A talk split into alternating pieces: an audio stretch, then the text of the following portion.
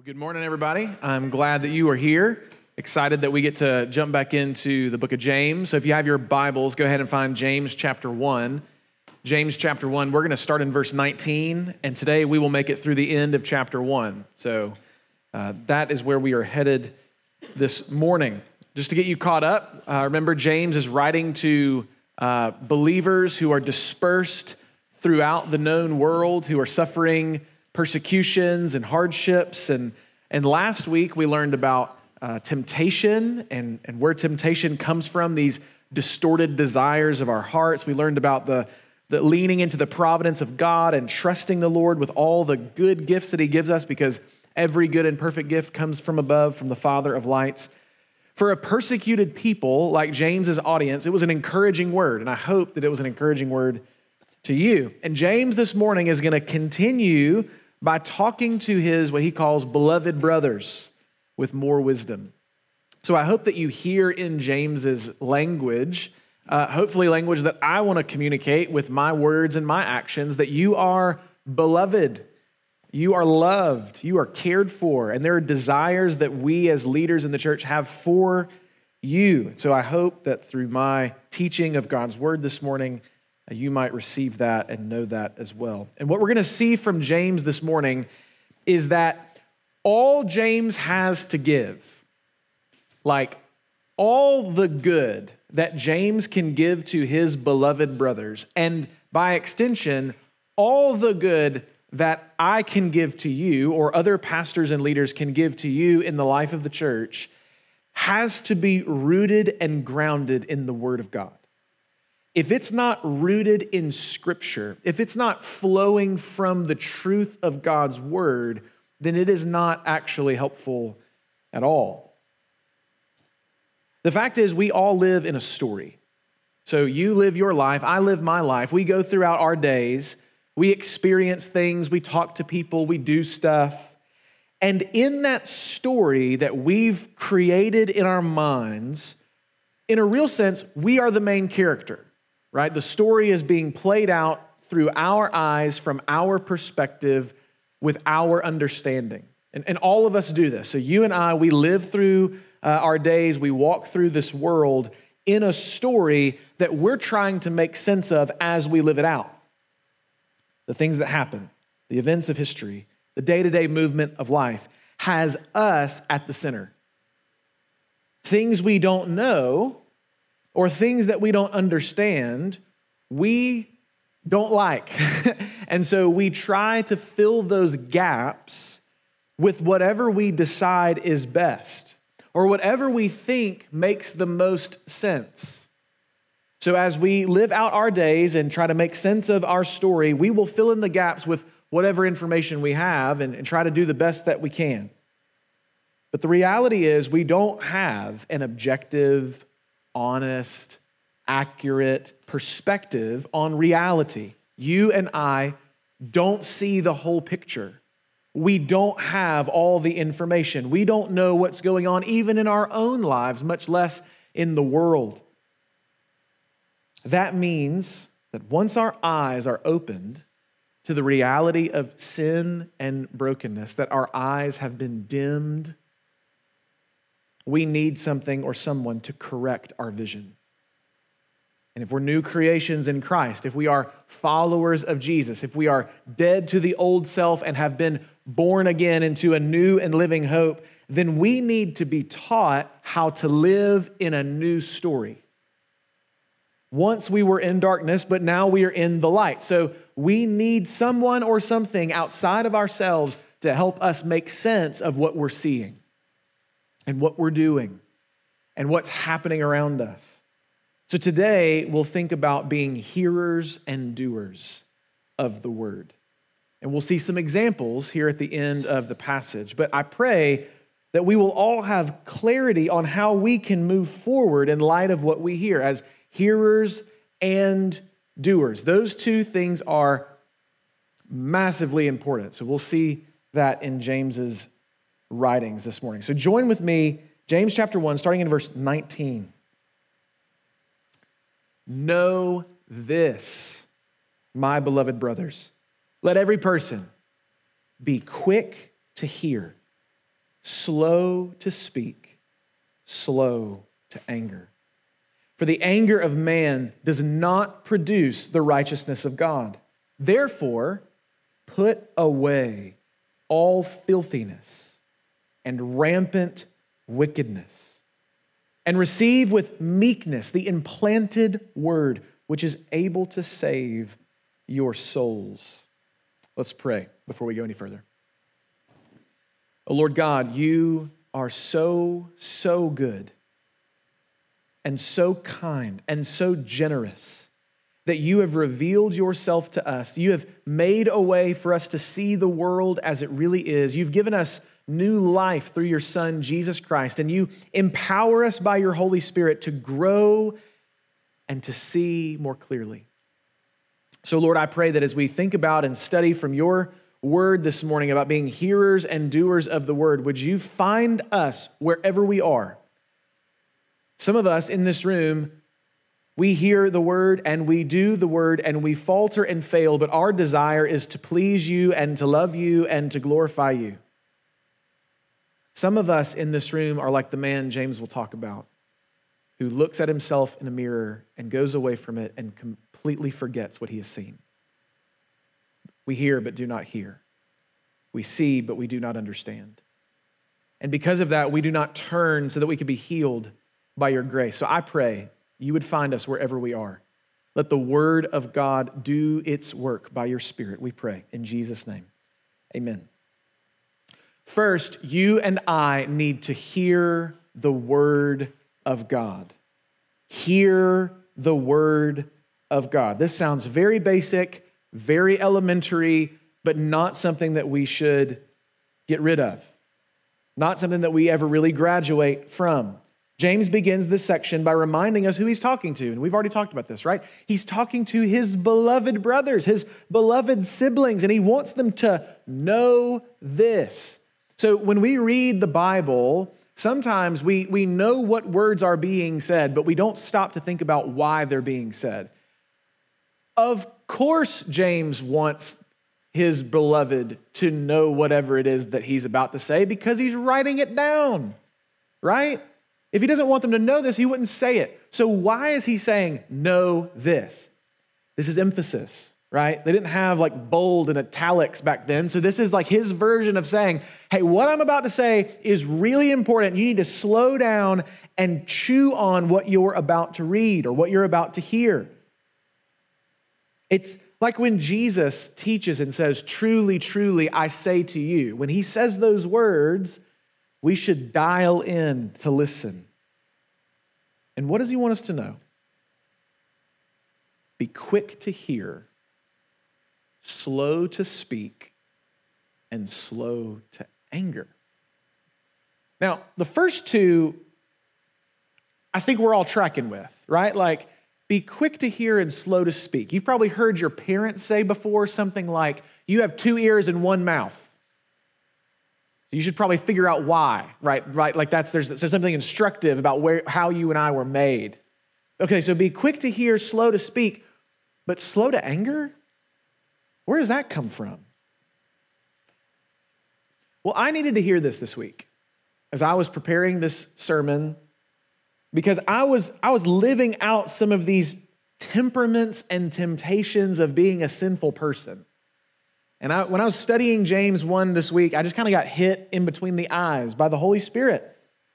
Because when we are not quick to listen, when we are not quick to hear what's being said around us, we will miss the truth when it comes our way. And when we are quick to speak instead of slow to speak, our desires and our preferences will dominate the space of conversation.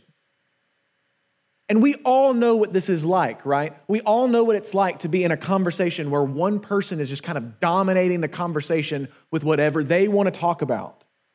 And it's like you can't even really get a word in. You can't really kind of change the conversation off of what they want to talk about, their desires, their preferences, what they want to be spending their time doing.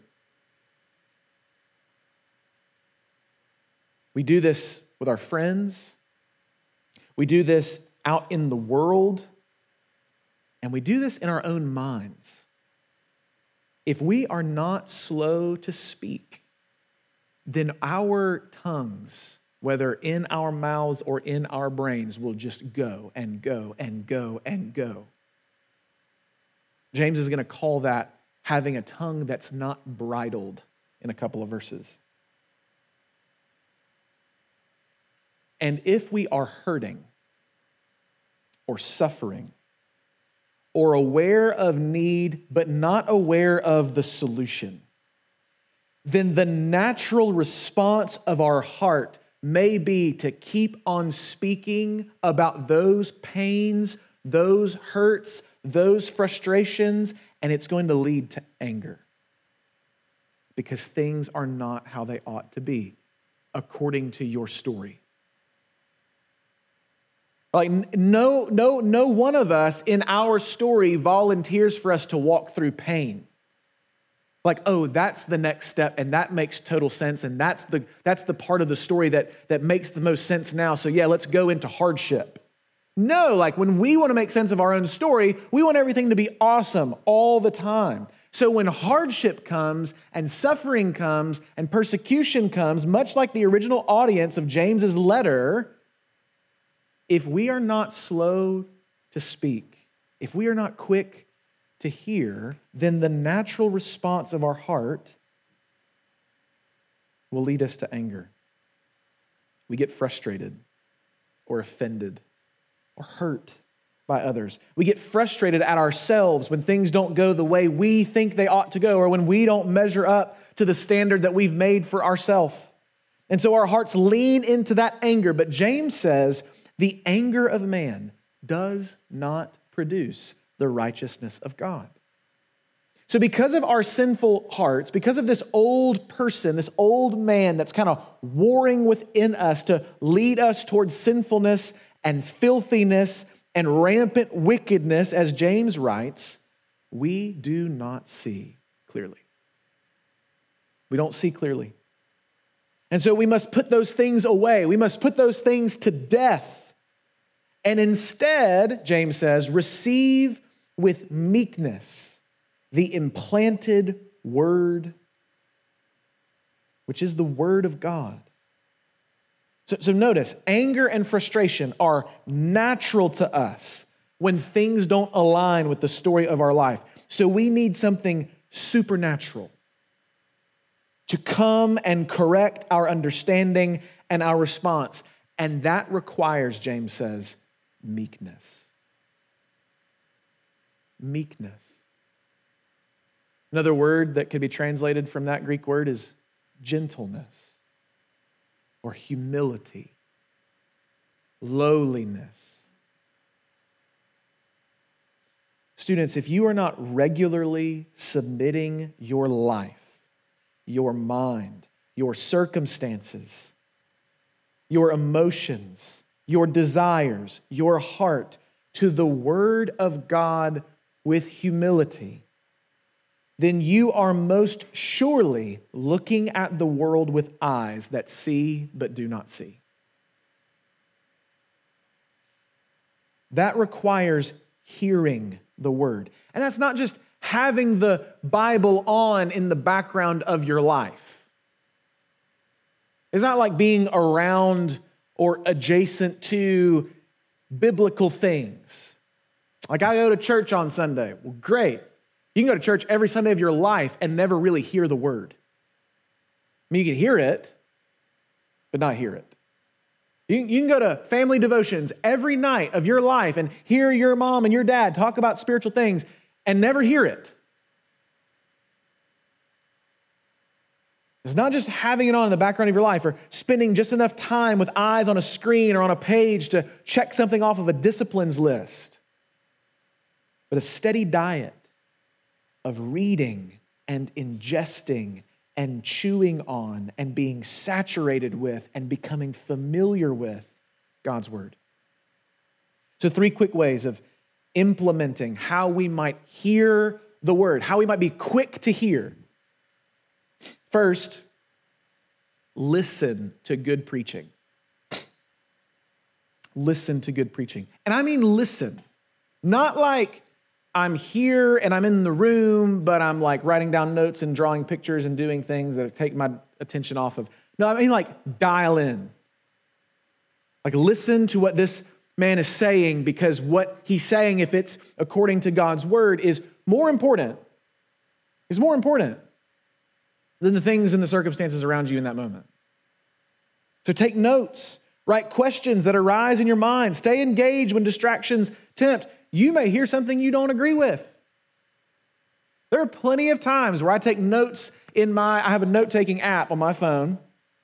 So when I'm listening to preaching, I'm writing down the points, I'm writing down the text, I'm writing down implications of what this person just said. And oh, so if he says that, then that must mean this for me. Like I'm, I'm trying to apply that word as soon as I hear it. There are times where I don't know that I agree with what I just heard. And so I write down the quote and I go, I need to think about this later. Maybe not right now. Remember, not right now is not the best time for me to concoct this like rebuttal to the preaching. He's wrong, and here are 17 reasons why, right? Because now I'm not listening anymore but, but be engaged when, when God's word is being preached. Really dial in and listen for what he has for you in that moment. Second, read and study God's word in community. And that's what we're doing now, right? We're, we're studying James chapter 1, and in just a minute, you guys are going to go to your small groups and, and kind of dis- discuss further what you've heard and what you've read and what you understand and what questions you might have. And it's what we do in equipping groups on Wednesday nights, but I encourage you to find brothers and sisters that you can get with and just share what you're learning as you read together. And discipleship is a great way for this to happen. So, younger students finding older students, or maybe college students, or young adults, even, and, and, and us getting with those who maybe a, a couple of steps further along the path of this Christian faith than we are, to walk alongside us and say, How do you read God's word? How do you study scripture? How do you memorize the word, and learning how to do that with other people. I, am fully convinced that one of the reasons why we have the church is because God is revealing by his Holy Spirit the truth of his word to you for the sake of not you. But he's revealing those truths to you for the sake of the other people that you have joined with as the body of Christ. So when you go to that small group or you go to that discipleship meeting and you say, man, I, I just couldn't get away from this text where God says this thing, and, and it didn't really have so much uh, immediate application for me, but I just saw this insight. What, what do you think about that? And it just nails the person that heard it. Man, that's exactly what I needed to hear because I've been struggling with this over here, and I completely missed that in the text. The Spirit of God is alive in the body of Christ to bring the Word of God to His people. So don't miss that you have been given that responsibility and that privilege. You can't do that alone.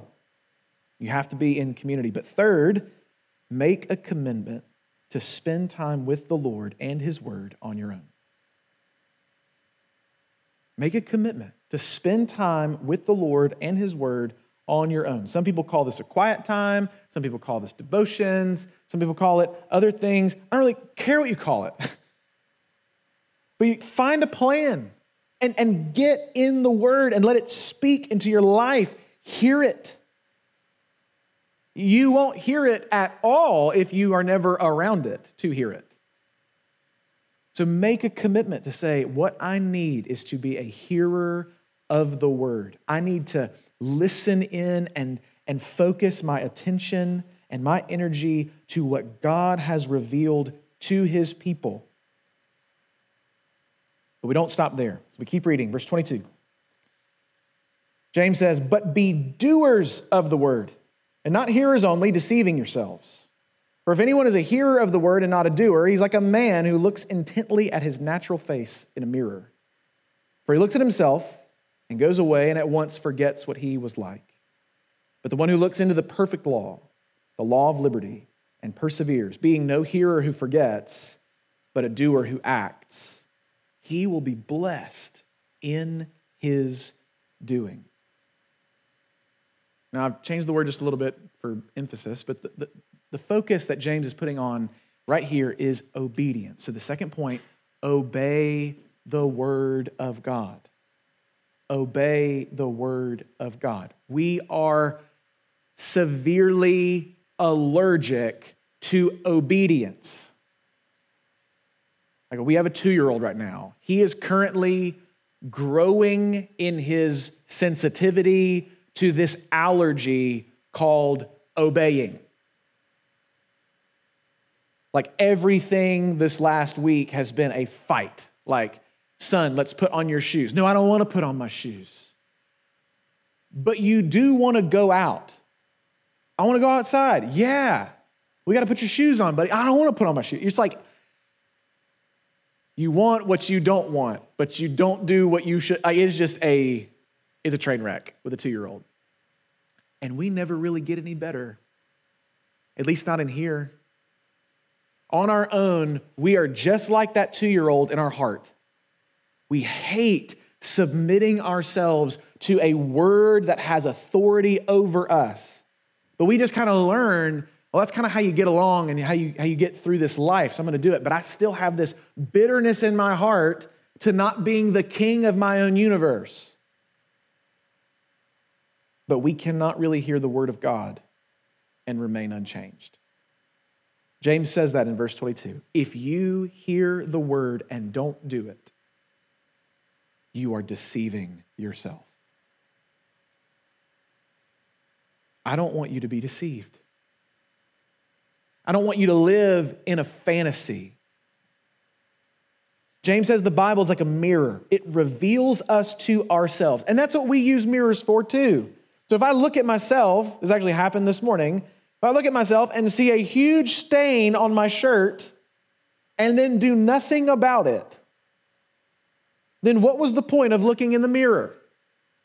right? I look in the mirror, you look in a mirror to see things about you that you would otherwise miss. But if you look in the mirror and see something that ought to be addressed and go, eh, whatever, and like just forget about it, then this whole exchange of looking at yourself in the mirror was fruitless. Those who merely read and hear the word, but do not receive it and do it, are like a man who forgets what he looks like. It's worthless. But the one who looks into the perfect law, the word of God, and perseveres, who does what it says, he will be blessed, James says, in his doing. Not in the future. He will have secured for himself great treasures in heaven. That's true. But James says if he does it and perseveres, he will be blessed in his doing, right then. Obeying the word will bring blessing in the obeying.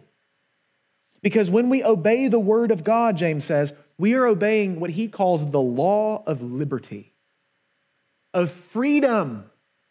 When we obey God's word, we are obeying a law that leads us to freedom. Now, we get freedom all mixed up in our culture.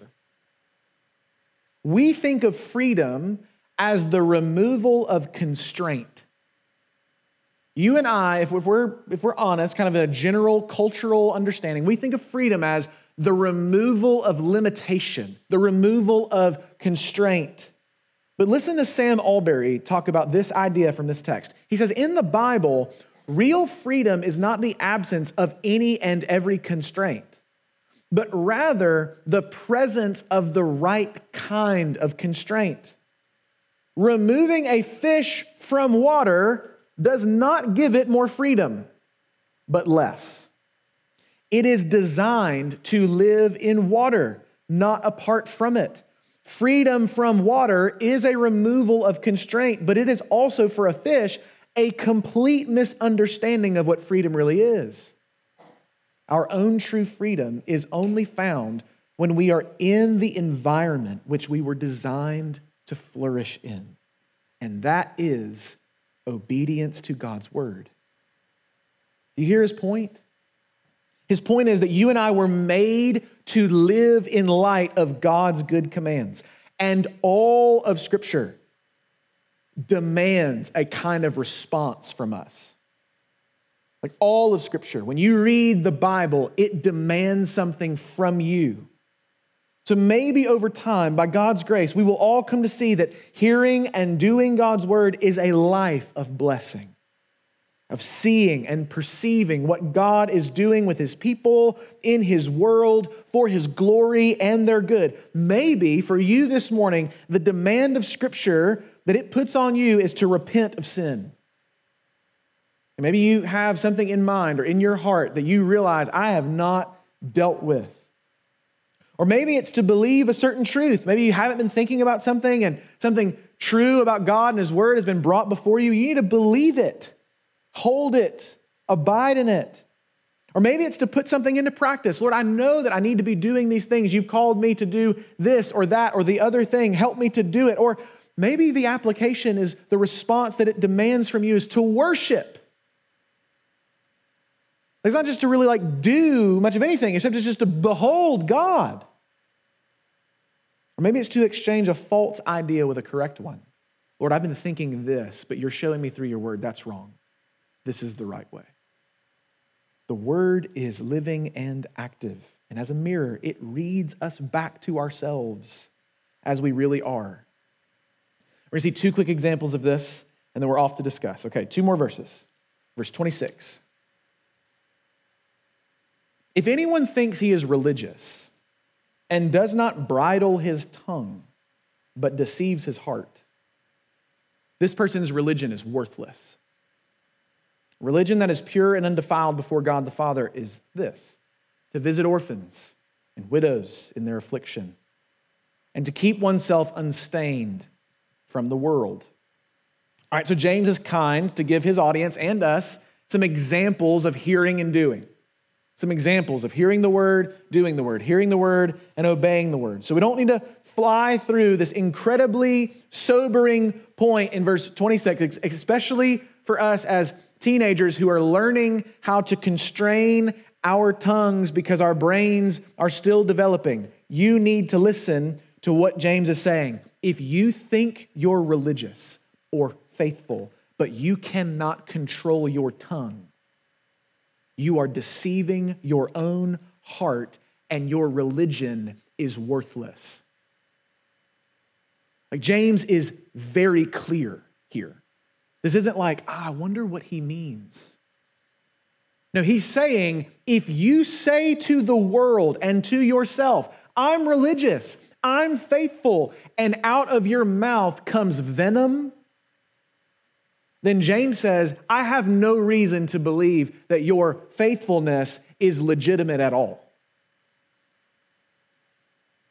James is saying if your mouth gets you in trouble, or lashes out in wickedness, or spews venom on others, then you should be very, very cautious and careful. Because our tongues produce fruit. And there is good fruit and there is bad fruit. And a person who hears the word but does not do it, does not bridle his tongue, does not control her tongue. Her words are sharp or cutting or offensive or hurtful or vicious or unwholesome or foolish, and they do not honor the Lord. And stop for a moment and think about how you talk. Think about what you say. Think about who you speak to. Think about what you say in private. Think about what you say about others when they're not around. Think about what you don't say when you should. Your lack of words towards others may also be the result of an unbridled tongue. Bridling the mouth of a horse is so that you can control both when it goes and when it stops. That's a warning for all of us. So that when Paul says, let no unwholesome talk come out of your mouth, he means it. When James says, if your tongue is unbridled, then your religion is worthless, he means it. That's not to say that you and I won't falter and fail and say the wrong thing or not speak up when we should, but I'm just concerned that if you have a pattern in your life that has to do with sinfulness coming out of your mouth, then you should not delay to address it. This is not a, oh, I'll get to that later kind of situation. This is like James saying, I can't feel the pulse. It's not like he doesn't look so good. It's you do something about it now. All right, that's the negative example. That's the warning. But what about the positive? What does it look like to really be a doer of the word? We've seen what it doesn't look like. Verse 27, what does it look like? This is pure and undefiled religion before the Father, to visit orphans and widows in their affliction, to keep oneself unstained from the world. That is, to care for the lowly and to pursue holiness. You want to know what it looks like to be a doer of the word, James says? Do you care for the lowly and do you pursue holiness? Widows and orphans in James's day were largely unable to find any kind of gainful employment. There was no welfare system of aid by the state, and so they were left to fend for themselves. And Christians, therefore, were to be known as those who cared for the hurting and the broken, for the poor and the needy, much of whom were Christians themselves. And they also recognized that their citizenship is in heaven that the world has a way of doing things, but in the end, it only stains and distorts what God commands. So we pursue holiness as we practice doing whatever the word tells us to do. All this should drive us somewhere. And my concern is that it might be driving you in the wrong direction if you're not careful.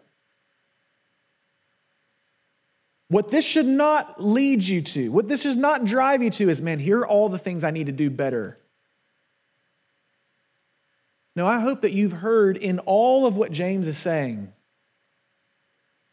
my vision is broken. My mouth is unbridled. My heart is not for the lowly. I, I am not what James is calling me to be. So, what does that mean?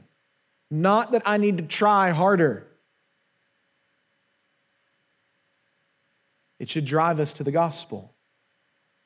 It should drive us to the truth that when we fall short, we remember that Jesus was faithful. That when we speak ill words, we remember that he always controlled his tongue. When we struggle with sinful anger and sinful responses and we're quick to speak and slow to hear, Jesus was slow to anger and abounds in steadfast love. So maybe the response, maybe the application for each of us is this God, help me to hear your word. And help me to do your word. Help me to believe that your ways really are good, better than any way I can make for myself. Help me to control what I say. Help me to know how I might display your heart both in my character and in my service. But most of all, if I don't see anything clearly, help me to see Jesus. Help me to see the good news that he offers me. Help me to, to see the love and the life that he offers to folks like me who are broken and sinful and angry and bitter and, and speak ill words and don't pursue holiness and don't care for the lowly. Help me to see that his offer of life and hope and love and healing and salvation is for exactly the kind of person that I am. Help me to believe this gospel.